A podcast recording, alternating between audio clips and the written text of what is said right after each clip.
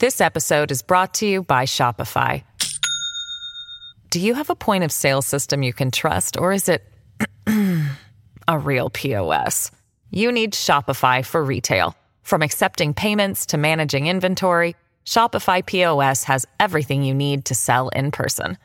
Go to shopify.com slash system, all lowercase, to take your retail business to the next level today. That's shopify.com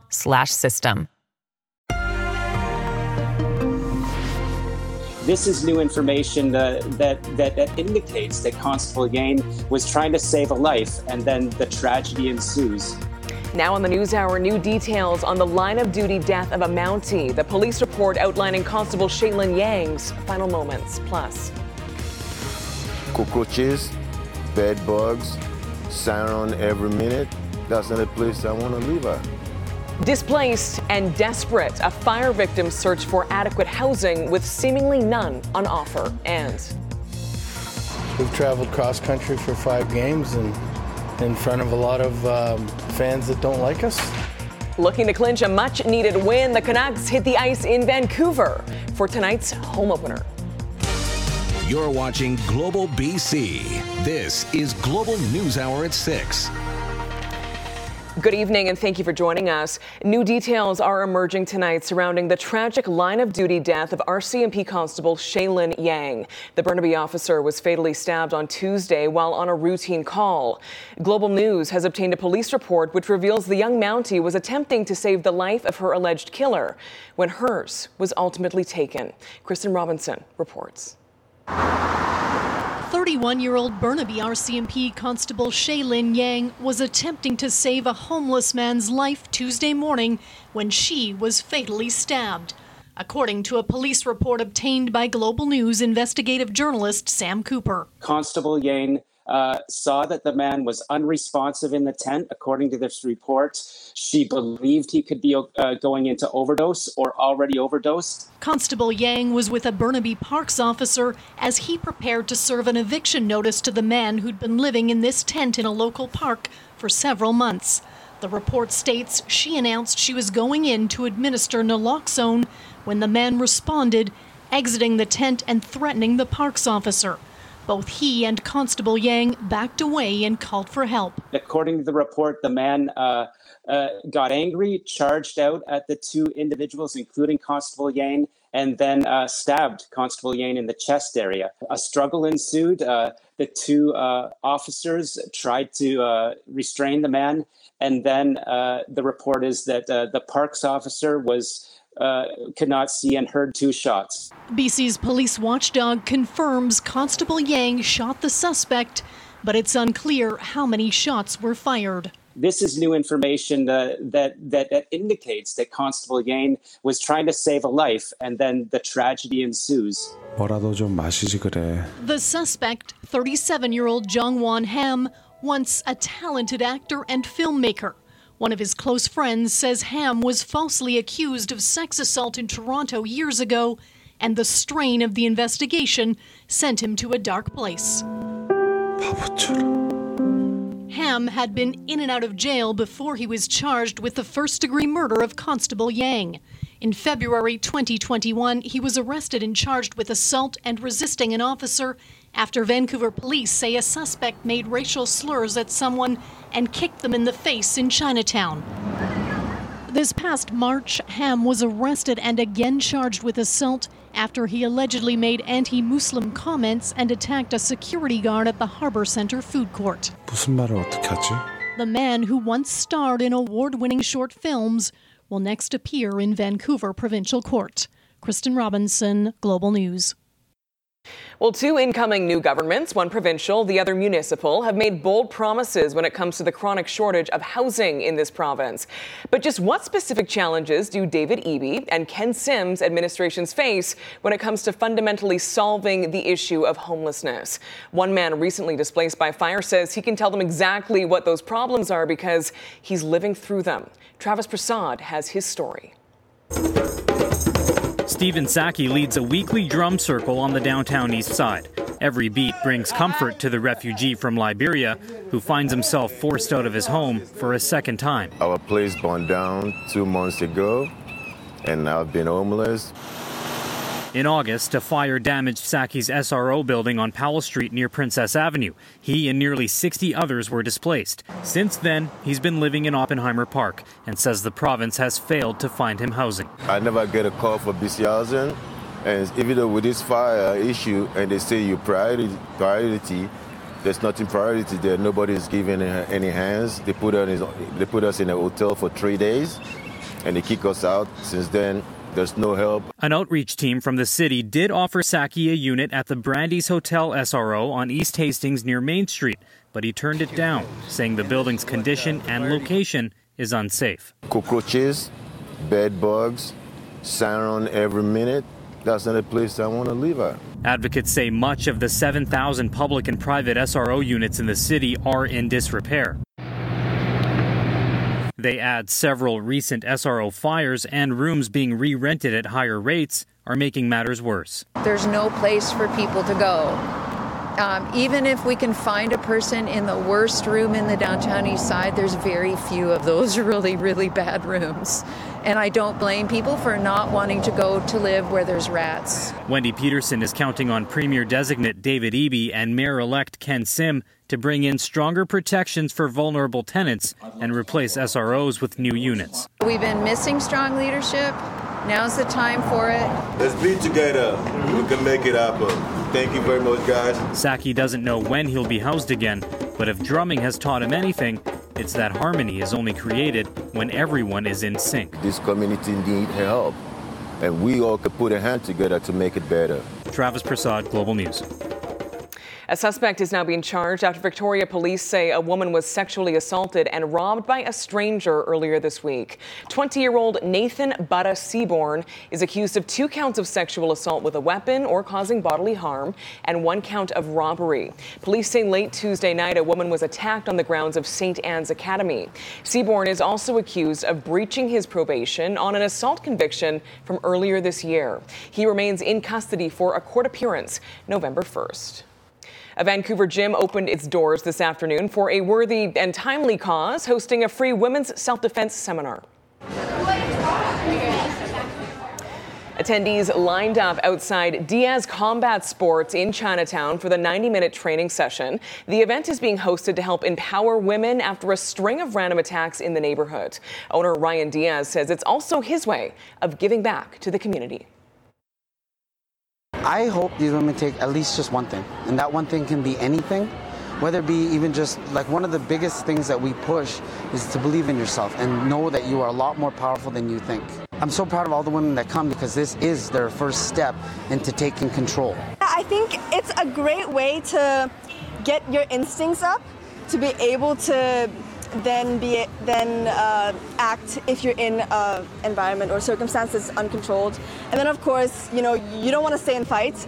If something does happen, it's always good to run. But if you do get into that situation, then you know moves or ways to protect yourself. Just how to defend myself and like how to avoid this kind of situation as well. And like the fact that all women are coming as well, I think it's like really nice to be able to do that and like feel more like empowered as well. The free seminar was the first one the gym has held in three years after a pandemic pause. Well, sweeping protests are once again taking place across the country and around the world today in support of demonstrations in Iran as they enter their sixth week. One of the largest protests today was in Berlin, where tens of thousands of people gathered in the German capital to show their solidarity with those who oppose the Iranian regime. The anti government demonstrations were triggered by the September 16 death of Mahsa Amini, who died in police custody. The protests have now transformed into a global challenge of the Iranian government's authoritarian rule. And that is also fueling a major protest in downtown Vancouver today, causing traffic diversions. Our Julia Foy joins us from outside the Vancouver Art Gallery with more. Julia. Well, right now, Sarah, I can hear people chanting as thousands start to return back here to the plaza outside of the Vancouver Gallery. Now, we heard speeches today that were full of passion and full of anger, but they all had the same united message that they want to stop to what they say is a very volatile and violent regime in Iran. Now, please, please be the voice of Iranian people, be the voice of Iranian women. They need your support. Otherwise, this regime is so fascist. They have no respect for women's rights. They have no respect for human rights. They have no respect even for children's rights. Now, many people that are just returning here spoke to us today about the fear and the hatred they have for their homeland or their families that still live in Iran. They're asking for people to really come out and share and stand with them. Now, the festivities and the protests that were happening here is just one of many cities across the country. There were also similar protests in Edmonton, Toronto, Montreal, and Halifax. And organizers say we're not going to see a stop to these protests anytime soon. Back to you. Okay, powerful images there. Julia Foy in downtown Vancouver. Thank you. RCMP are asking for your help in finding a wanted man in north central BC tonight. 31 year old Sean Brown of Logan Lake is accused of breaching his release order and being unlawfully at large. RCMP say they tried to arrest Brown Thursday at Vision Quest Recovery Society near Logan Lake, but he allegedly fled the area with two other men. Those men have since been arrested, but Brown remains at large. Police believe Brown may be in Quesnel or Prince George. If you see him, call police. A semi truck was left dangling dangerously close to the edge of a cliff after crashing through a barricade on Highway 3 near Princeton. It happened just before 7:30 this morning at Similkameen Falls, about 21 kilometers east of Manning Park. The crash shut down the highway until about 11:30. There is no word on the cause of the collision or if anyone was injured. Well, forecasters had warned drivers at higher elevations in southern BC on Friday about cooler temperatures and slick roads. But some motorists were still caught off guard last night with an early blast of winter on some highways, with snowfall and slippery conditions causing several crashes on the Coquihalla. Jaden Wozni reports. A perfect storm of below freezing temperatures and precipitation, causing multiple crashes and delays on mountain passes. One fuel tank driver near the summit of the Coquihalla losing control on the slippery surface, narrowly squeezing between three stranded vehicles, stopping dangerously short of tragedy. The multi vehicle incident blocking the road in both directions, causing major delays. The northbound traffic stuck until about 6 a.m. Meanwhile, southbound travelers started moving at around 1:30 this morning. According to global meteorologist Yvonne Schalle, all BC mountain passes are under a special weather statement, and snow is expected to continue. Coquihalla could still see up to two centimeters, should taper off to flurries. Most areas along the connector will be flurries. Allison Pass could still see an additional two centimeters for this evening. Rogers Pass between two and up to four centimeters by tonight with an additional two. So it's really higher elevations near the summit that we're still tracking the potential for some winter driving conditions if you're traveling along the mountain passes this evening. The BC government already reminding drivers to be prepared for a sudden shift into winter after much of the province experienced warmer than usual fall weather. At Integra Tire in Kelowna, business is starting to rev up with all seasons being switched to snow tires ahead of winter travel. So October 1st, they want to see the uh, government wants to see the uh, snow tires on the the Coquihalla. So that kind of is a start date for everybody. So we start about the end of September, regardless of what the weather's like, to get uh, people organized. Drivers caught in BC without winter tires when and where they're required could be handed a $121 fine and even turned away from their route. Jaden Wozni, Global News, Kelowna. Coming up, demanding better care. I've been um, probably not accessing the doctors as much as I would if I'd had easy access to one. The dire need for family doctors arrives at the steps of the legislature, with patients and physicians calling for drastic change. Plus, more trouble for the province's overburdened healthcare system. The latest remote community suddenly cut off from emergency hospital access. That's after the break. Stay with us. This episode is brought to you by Shopify. Do you have a point of sale system you can trust, or is it a real POS? You need Shopify for retail. From accepting payments to managing inventory, Shopify POS has everything you need to sell in person. Go to shopify.com/system all lowercase to take your retail business to the next level today. That's shopify.com/system. Well, millions of British Columbians are without a family doctor. And today, protesters took to the lawn of the legislature to demand change. As Paul Johnson reports, physicians and patients are keeping pressure on Premier designate David Eby and his government over the lack of timely access to crucial care. I had a family physician. Um, he retired about two years ago. And since then, I haven't been able to get another family physician. There's a good chance that if you haven't experienced what Renee told us, you know someone who has. Universal access to a family doctor was once a point of pride for Canadians. But as the hundreds who turned up at the legislature Saturday can tell you, it's now often a source of worry. Family physicians in BC are on their last legs. They are burnt out, they are struggling, and they many of them cannot see how to, they can stay in practice much longer. Family doctors like Jennifer Lush say the problems are well known. Pay that's too low in comparison to other medical disciplines, too much paperwork, and the rising costs of just running a business. And much of this was apparently known for a long time. What we have seen from government has been disappointing. What if everyone in BC having a family doctor wasn't a dream? The group that organized the rally, BC Healthcare Matters, says the situation is costing lives, with many people putting off medical care because it's harder to organize without a doctor who knows them. The Ministry of Health told Global News Saturday they get it and have a 70 point action plan to fix the problem, which includes creating dozens more doctor training slots at UBC, plans for a new medical school at SFU and more pay for family doctors. But will it be enough? What I want to do is to go into primary care. Well, it's good news to hear a young doctor in training say that. Listen to what else Tanner Lohr told us. What my student loans and my massive debt from lines of credit from doing my medical training are telling me that I can't. Tanner says in his medical class of about 30, only two right now intend to go into family practice. Paul Johnson, Global News. And to continuing concerns over the province's collapsing healthcare system as Port Hardy on northern Vancouver Island is without emergency hospital care for the whole weekend. The hospital's emergency department is closed all weekend due to a staffing shortage. Its doors closed at 7 o'clock last night and will not reopen until 7 o'clock on Monday morning.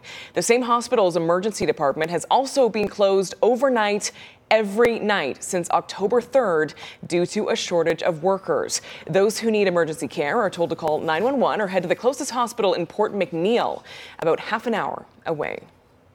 A Victoria man arrested in connection with a suspected rental scam has now been charged. 42 year old Brandon Thomas Wildman is accused of fraud and breaching probation. Victoria police issued a warning last month about a suspect bilking would be renters by showing them an apartment and charging them a damage deposit. But when the renters arrived, the keys did not work. Wildman was arrested last weekend in James Bay after he allegedly refused to pay rent after moving in, and the landlord recognized him. In 2019, police released this photo of Wildman when he was wanted on other charges. He remains in custody for a bail hearing October 27th. A full week after the civic election, Doug McCallum is finally conceding the mayor's chair. On election night, McCallum lost to Brenda Locke by just under a thousand votes. He initially conceded, but a short time later said he wasn't ready to give up. But in a one sentence statement issued Friday night, his Safe Surrey coalition said after a review from legal advisors, it has decided to, quote, no longer pursue a judicial recount. McCallum's party did elect two of its members to council seats. Coming up on the News Hour, rebuilding together. He just says, Robert, can we build you a house? And uh, I said, well, if you're serious, yes, you can. Yes, please. And obviously, they were serious. The heartwarming story of returning home for one family who lost everything to wildfire. Plus, It's beginning to feel a lot like that time of year. The lights of hope are going up. We'll take you to the massive team effort behind it. That's after the break. Well, a year after they lost virtually everything they own, a BC family is settling into their new home this weekend. Their house and their belongings were lost in last year's White Rock Lake wildfire, which tore a path of destruction through the hamlet of Monty Lake. As Emad Agahi reports, it took a team effort to give the gift of kindness. 14 long and heartbreakingly uncertain months, during which even the idea of a day like this at times would have been hard to imagine. But now it's real. So excited. Yeah. Just to be settled. It's been a lot of up and moving and don't know where we're going to be at or how to deal with things. Their smiles almost tell you the entire story. For Michelle Maisonneuve and Robert Hugh, home looks and feels like home again. we first met the two in early August of 2021. It had only been days since the destructive White Rock Lake wildfire had burned through the hills looking over Monty Lake and destroyed everything in its path, including their home. This wind tornado came in and started flying debris, tried to battle it off, but uh, couldn't save the place. I got, you know, my main stuff out, which you're supposed to. But uh, that's my 40 some odd years of my life. Their rebuild was difficult and not possible without the help they never saw coming. This is the fourth house while we are finishing off. A charity group called the Mennonite Disaster Service and an army of its volunteers has adopted this community as one of its relief projects, building homes and restoring hope. We feel compassion for people. I'm retired, but I could sit home, watch TV, and do nothing. But this gives me a satisfaction to, to do something for other people. We talked for, I don't know, half an hour. And we were, when we were done Oh. talking, he just says, Robert, can we build you a house? And uh, I said, Well, if you're serious, yes, you can. Yes, please. And obviously, they were serious. To this day, many still question the response by government to this disaster. Why don't you guys explain what your reasons were for not hiring the company out of Alberta, for not just everything that happened? A lot was lost in the fire. Irreplaceable items like a prized Wayne Gretzky rookie card. I was a Wayne Gretzky fan, you bet I was. But some important items also held strong, including their will to one day return back home. Now we can see where we can rebuild and make it better. Emad Agahi, Global News. An alert for chocolate lovers now. A specific brand of coconut chocolate mints sold in Canada is being recalled due to possible salmonella contamination. Unreal brand dark chocolate coconut minis have been sold across the country, including here in BC. Consumers are advised to not eat, serve, use, sell, or distribute the chocolates at all. Symptoms of salmonella include headache, fever, vomiting, nausea, and gastro issues. So far, there have been no reported illnesses associated with the product. An army of volunteers has begun preparing for a major holiday campaign aimed at improving the lives of patients in this province. Teams of engineers, construction workers, and volunteers have started the six week task of unspooling thousands of lights and putting up more than 250 stars around St. Paul's Hospital in downtown Vancouver. The Lights of Hope fundraising display hopes to raise $3.6 million this year. Those funds will provide equipment, life saving research, community programs, and other essential medical services. And our doors are open for people who are at their most critical medical moments. And we see them when they are emotionally, physically uh, challenged, and we know that they need innovative and compassionate care. And Lights of Hope provides opportunity for donors to support our greatest needs, which helps to provide life saving equipment and patient comforts. The lights will be lit up starting November 17th and will be on display until January 6th. Over its 24 year history, more than $47 million have been donated to support Lights of Hope. Coming up, our neighbors to the east get a real blast of winter. Blizzard like conditions in October. That's the reality in Calgary this weekend. We'll take you there and have a full update on our forecast as well after the break. On Friday, many British Columbians welcomed the return of rain, however briefly, given the ongoing drought crisis in this province. One province east in southwestern Alberta, they're dealing with the first significant snowfall of the season already, with up to 15 centimeters falling overnight in parts of Calgary, and it's still falling. Here's Carolyn Kury de Castillo with the early blast of winter. The show went on for some Bantam and Pee Wee football players inside the new Shouldice Seasonal Dome, recently opened in Calgary. The same can't be said for all the teams that were scheduled to play on the outdoor fields.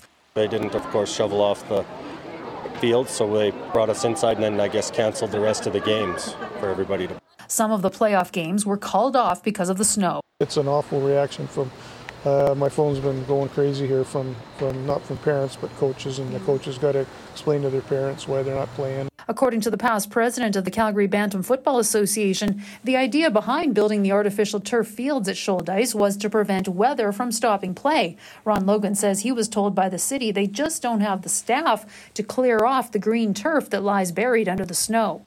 They just basically don't have the people to, to clear the fields. They got a staff down here of about three people, and they can't get people. And they assure me we're trying to work on it, but we just we just can't get the people.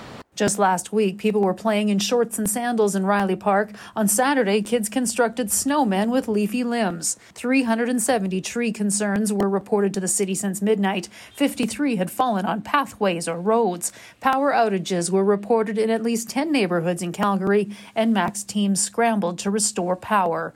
As for the playoffs, Calgary Bantam football is trying to reschedule, a tricky task considering space is tight because of high school football. According to a city rental contract, snow removal is not guaranteed on artificial fields, but parents say the city needs to be prepared for the inevitable. I think that we probably should have been a little more prepared and had the resources available to shovel off the field because it's October in Calgary.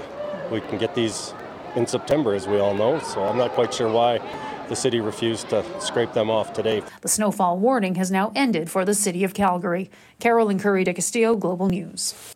Oh boy, winter is coming. Yvonne Schalle is here with weather. Yvonne, no snow like that for us in the lower mainland, but some precipitation is coming for sure. Yes, we've got another weather maker that is going to push in. We're looking at the return for some wet weather once again, and this time we're looking at more rainfall along the south coast, and I'll have more coming up in just a moment. Beautiful shot out there this evening. We're currently sitting at 9 degrees. We've got a light wind at 9 kilometers per hour. A few areas, though, closer to the Strait of Georgia, though, we'll continue to see some of those winds still picking up between 20 and up to 30 kilometers per hour.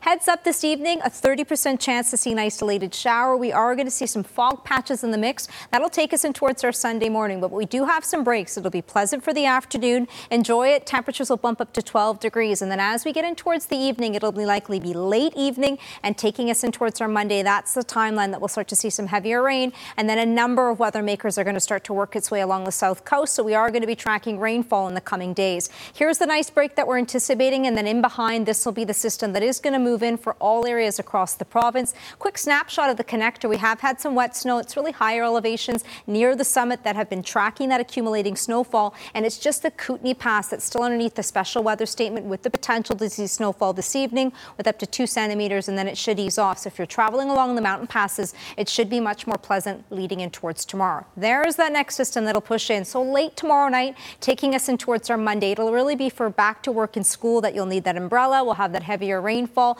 It'll continue with another system for Tuesday leading in towards our Wednesday as well. Rainfall amounts, this is just one forecast model, model rather, but we could see that between 10 up to 20 millimeters in a few spots, especially along the North Shore Mountains, could see upwards of 20 millimeters. So we'll be watching that very closely. Now, the northern half of the province with that rainfall, very windy at times, anywhere between 40. Some of those winds will pick up to 60 kilometers per hour. Much of the central interior, a few isolated showers will be in the mix. The southern half of the province, it'll be key though as we get in late evening and then leading into Monday is when we'll see that chance for some showers, but it's really pleasant through the day tomorrow and a few spots even still seeing the double digits with Kamloops getting up to 11 degrees. Along the island, heads up though for the afternoon. The chance for some rain does start to pick up and then heavier at times towards the evening. Lower mainland, Metro Vancouver, we are going to see that rain moving in tomorrow night, heavy at times, and then taking us in towards our Monday onwards. Different weather picture and five day forecast. It's been a while, Sarah, but we do have some Oh rainfall in the mix, and it looks like it'll be on and off in the coming days, starting on our Monday and continuing through the week so far. Sarah? Okay, thank God we could use that rain. I never thought I would say that, but I missed the rain. Thanks so much, Yvonne. Another Variety Week has wrapped up, and thanks to the generosity of Global BC viewers, Variety will be able to improve the lives of hundreds of special needs children and their families. Your support has helped provide special wheelchair equipment for kids like 14 year old Emerson in Prince George and autism assessments for twins Marcus and Markeef in Richmond. Your contributions also assist families who have to travel out of town for hospital care.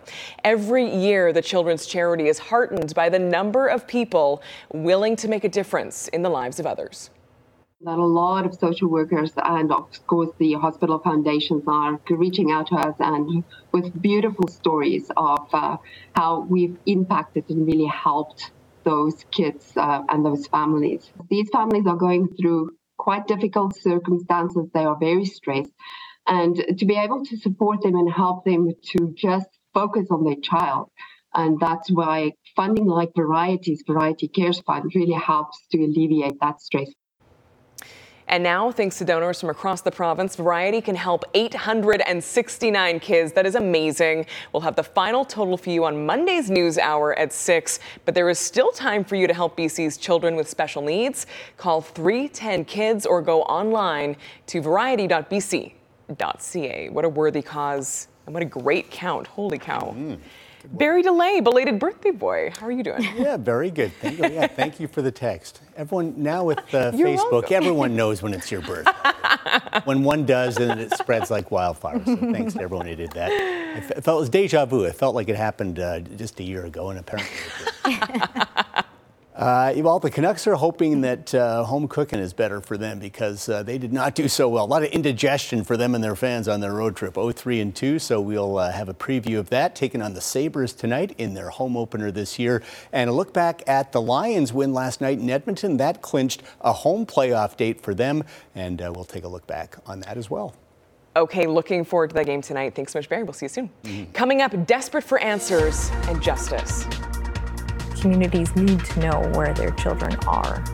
It's a fundamental human right. Loved ones looking for long lost relatives who cycled through the residential school system are still waiting for any semblance of closure. The labor intensive and incredibly tedious search for answers. That's after the break. The discovery of unmarked graves in provinces across the country have shone an international spotlight on the dark history of the residential school system. And now, more than ever, descendants of people who attended the institutions as children are looking for answers about what happened to their loved ones. That includes a family in Brandon, Manitoba that is still searching. Krista Hessey has their story for the new reality. This is the first time Melanie Bagley has stepped foot on the site of the former Brandon Residential School. Her grandmother was taken to the institution at four years old. I said to my grandmother, what was it like growing up on the reserve and what was it like um, going to residential school? And she just turned to me and she said, We never talk about that. Bagley and her brother, Russell Bright, grew up in England. They were unaware of their Indigenous heritage until they were in their 20s. While researching her grandmother's school life, Bagley discovered that their grandmother had a younger sister, Lena, who also went to the school. When I found that out, it had like a shock. Well, I've never heard of her, so I spoke to another cousin and another cousin, and nobody's ever heard of her. And so, who who is she? Where where did she go? Bagley is still looking for answers to those questions, and she's not the only one a quiet effort has been underway to find the names of these lost children. We'll take you inside that world tonight on The New Reality, 7 p.m. on Global. Krista Hessey, Global News. Coming up, trick or treat for everyone. the inclusive and meaningful experience for kids of all abilities this Halloween. That is coming up after Sports with Barry. Stay with us. We are at a critical turning point in cancer care and research, but together our potential is beyond belief. The BC Cancer Foundation has launched the most ambitious health campaign in BC's history. Give today at gobeyondbeliefbc.ca. Don't miss the Vancouver Fall Home Show coming October 20th through 23rd. Get real home advice from trusted local experts, get inspiration, and see the latest trends on everything from kitchen and bath, flooring, and more. Tickets at vancouverfallhomeshow.com. BC Cancer Foundation has launched the most ambitious and comprehensive health campaign in BC's history to activate BC cancer experts, advance innovation, and accelerate accessibility to world-class care for every British Columbian. Give today at gobeyondbeliefbc.ca. For RBC, I'm Michael Newman. If you wanna know, it's on the hub. If you wanna show, it's on the hub. If you wanna go, it's on the Global BC Community Hub. Navigate your now. Welcome back. Barry is back. Mm-hmm. Uh, big game for the Canucks tonight. Yeah. Fingers crossed. Well, yeah, and maybe your toes too. No, they, they actually haven't played as bad. Sometimes during these losing streaks, the ones you lose at the end, you're playing a lot better. Just like in the winning mm-hmm. streaks, when you're winning some you don't deserve. So yep. Hopefully it'll even out for them. Thank you, Sarah. The Canucks are hoping some home cooking will get the sour taste out of their mouths after their winless five game road trip to start the new season. Canucks have taken blowing leads to a whole new level, having lost the lead in each of the five games so far. And injuries are starting to pile up on defense. Tucker Poolman and Riley Stillman are definitely out tonight, and Quinn Hughes will be a game time decision. Just another challenge for a team that is desperate for something good to happen tonight. With a preview, here's Asa Rahman. Minnesota wins it, and the Canucks are the last team remaining without a win. Still searching for the first win of the season, the Canucks are hoping to build on some of the positives from their season opening road trip. I just know that we've been very competitive for all five games, and, you know, I mean, uh, Uh, if things worked out, I mean, we could have won you know, at least three or four of them. One of the most encouraging stats is that they've led for an average of 30 minutes and 27 seconds through the first five games of the season, sixth best in the league. But being unable to close out a game has resulted in just two points from a possible 10. I think we were were tied in almost all of them, you know, after like the, the final TV timeout, and then just not to come out with a win is is tough. So obviously those last those last minutes are important, and uh, just uh, just learn from those, and you know I think we'll be all right. We've traveled cross country for five games and in front of a lot of um, fans that don't like us. So it'll be good to get back uh, uh, home cooking and, and coming back into your own building again. It's the same building that kickstarted the Bruce Boudreau experience for the Canucks. He led the team to five straight home wins to start his coaching career in Vancouver, and the fans will be hoping that Jack Rathbone can provide a similar spark as the 23 year old defenseman makes his season debut for the Canucks tonight.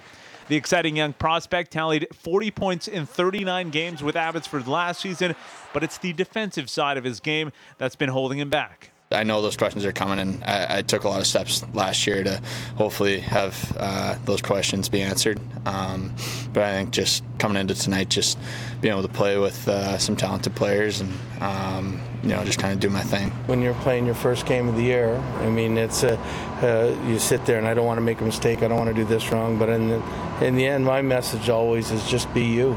You know, do what you got here. Just play the game the way you can play. On Monday, when the Canucks play Carolina at Rogers Arena, they will be wearing special warm-up jerseys to celebrate Diwali. You can see it's definitely a much more colorful version of the Canucks' usual logo. Very recognizable as the Canucks logo, but then I wanted to bring in my own flair. So I have this lotus kind of blooming out of the darkness into the light and it explodes into these really energetic fireworks. And then we have the diya holding the candle. I really wanted it to represent that brightness of the valley, that light over dark, that good over evil, um, and then still, you know, retain it within the Canucks logo. All right, NHL today, Blues and Oilers from Edmonton. Oilers starting the season with a six-game homestand, two and two so far. First period, Blues power play. Torey Krug winds up and fires past Jack Campbell, 1 0 St. Louis. Second period, though, Campbell keeping the Oilers in it after the giveaway. A tremendous pad save off Jordan Kyrou. That should have been 2 0, but Campbell firing out the pad. It remains 1 0 after two. Third period, Connor McDavid showing off his juggling skills. This that's ridiculous. This is an NHL regular season game, not practice. Check out that play. Had he scored, that may have gone down as one of his greatest goals, but he didn't. 2 0 the final. Blues beat the Oilers. Well, it was mission accomplished last night for the Lions. Their 31 14 win in Edmonton clinched a home playoff date, which will be two weeks from tomorrow at BC Place against the Stampeders in the Western semifinal. Lions controlled the game from start to finish against the Sad Sack Elks, who saw their home losing streak extend to 17 straight games over a three year span. One of the real bright spots last night was running back James Butler. He rushed for a season high 141 yards on 24 carries. He also had a touchdown. It's no secret teams that can establish a run game, especially late in the year, can help balance off the offense. And in the cold weather games, when the wind and the footing is suspect, it gives them another option. Butler also passed the 1,000 yard mark on the season. means a lot. It means it means a lot for this O line. Means a lot for this offense. Uh, it's amazing. It's it's, it's, really great, uh, amazing accomplishment. Just getting better as the, as the season gets on. You know, starting to you know, guys are starting to wear and tear, and I feel like my, myself is always like getting stronger. You know what I'm saying? I really pride myself on, you know, staying strong during the season. So just trying to continue doing that. All right, CFL today, Rough Riders and Stampeders. Calgary nothing to play for, but the Rough Riders need to win their last two to have any chance at the playoffs. Rookie Mason Fine, first CFL start, find Shaq Evans for the touchdown. The Riders were optimistic they could win this one, but uh, that was quickly dashed. The Stamps really took over from there. Jake Maier to Richie Sindani for the touchdown. It's 32-14 Stamps very late in the fourth, so it looks like the Riders will be out and Hamilton will clinch the final playoff spot. The draw has been set for next year's Women's World Cup in Australia. Our Canadian women were placed in Group B, where they'll be joined by the host country, Australia, Nigeria as well, and the Republic of Ireland. Earlier this year, Canada played Australia twice in Oz, compiling a win and a draw. Barring any upsets, Canada finish, uh, should finish atop the group. Avoiding England in the round of 16 is something they hope to do, and that would happen if they win their pool. First match for Canada is July 21st against Nigeria. I think reasonably happy um, to get a home home nation, play them at home. It's it's going to be a fantastic atmosphere. We've got experience against both Australia and Nigeria, and then the Republic of Ireland. You can't take them lightly. You know they'll be out to prove that they should be at this World Cup. Recent draw against Sweden for them. So I think all three games will give us a different style, different challenges, um, but excited to play a home nation. English Premiership today, second place Manchester City, home to Brighton, and Norwegian giant Erik Haaland just continues to torch the Premier League, playing his 10th match of the season, runs on to the long goal kick, and he's the last man standing, slots it in for his league-leading 14th goal, and he wasn't done then. Before a halftime from the penalty spot, he will power home his 15th with the left foot. Man City win 3-1, now a point back of first place Arsenal, who play Southampton tomorrow. Meanwhile, Manchester United on the road at Chelsea. Blues scored on a penalty in the 87th, but Man United equalized at the death. It's the header from Casemiro that just ends up crossing the line. They reviewed it with the goal line technology and said it was a good goal. It ends 1 1. Chelsea remains a point ahead of United for fourth place. Third round of the CJ Cup from South Carolina. Rory McIlroy started the day two off the lead, but he had a good day on the par fives. Three of them on the course. Rory went birdie, eagle, eagle. The second eagle coming here on 12. McIlroy has the lead through 54 holes at minus 13, one ahead of three players, including Jon Rahm. Two Canadians in the field. Corey Conners tied 18th at minus six. Abbotsford's Adam Hadwin tied 42nd at one under. And some baseball playoffs. Game three of the American League Championship Series from the Bronx. Yankees and Astros. Yankee fans, of course, with a very warm welcome for the Astros. And the Astros, though, they just keep rolling. They won the first two in Houston, and they won again today. Chas McCormick going deep off Gerrit Cole. 5 0 the final as Astros pitchers combined on a three hit shutout. Astros lead the series 3 0. Game four tomorrow in New York. That is it for sports. That's a good rivalry. Uh, yeah, well, everyone everyone used to hate the Yankees, but the Astros with their kind of cheating scandal, everyone kind of hates them now. So who do you hate more? I guess. So it's all even. Right. Okay. Coming up, making Halloween accessible to everyone. We will take you to an ex- inclusive trick or treating experience when we come back. Stay with us. From the stories that touch us all to the events happening all around us. When BC needs to connect, BC turns to the source that brings us together. Global News. Connect. Welcome back. Okay, Barry Yvonne, Halloween is just over a week away. Many kids and families take trick or treating for granted on Halloween, but for some, the most frightening aspect can be the physical barriers they have to overcome. Residents and neighbors at Bristol Place in Surrey decorated their homes early and hosted an inclusive trick or treating experience for kids. The event was founded by a grassroots group, Treat Accessibly. In 2017, the Padulo family put a sign on their lawn to let a neighborhood child know that he could trick or treat at their home without any obstacles. It is the first time a Halloween village is being done in the lower mainland and only the fifth time in Canada. It is hoped this will become an annual event. The entire day is dedicated to supporting children with disabilities by everybody who's treating. All the homeowners are treating from the end of their driveways to make it fully accessible and barrier free. We chose this neighborhood because it's close to Unwin Park, which has a beautiful, uh, accessible playground, and the neighborhood actually embraced the idea of doing it. We over, have over 25 uh, homeowners participating today. Is it kind of cool to be able to have the whole the streets closed down for you Yeah. guys? Yeah. Yeah, because it's kind of like more safe then. Like, that's why I like. And then there's no like random people driving around, and then super fun to play. And we can just get a lot of candy. Uh, we're just happy to come and represent the Empire, show the citizens that the Empire does good. I didn't know stormtroopers uh, trick or treated as well. Great costumes there. Looks like so much fun. Just amazing they didn't get shot because that's usually what happens to stormtroopers. Wow. Okay, Yvonne, quick look at weather. Fun, in a fun way. We are going to see a bit of a break. Get out and enjoy. Tomorrow, some fog patches for the morning hours, and then the next round of rain moving in late towards the evening hours. It's going to be soggy in towards next week and potentially leading in towards next weekend as well. Okay, sounds good. That's all for us tonight. Thank you for sharing part of your evening with us. Kamal Kramali is here at 11. Have a great evening. Good night.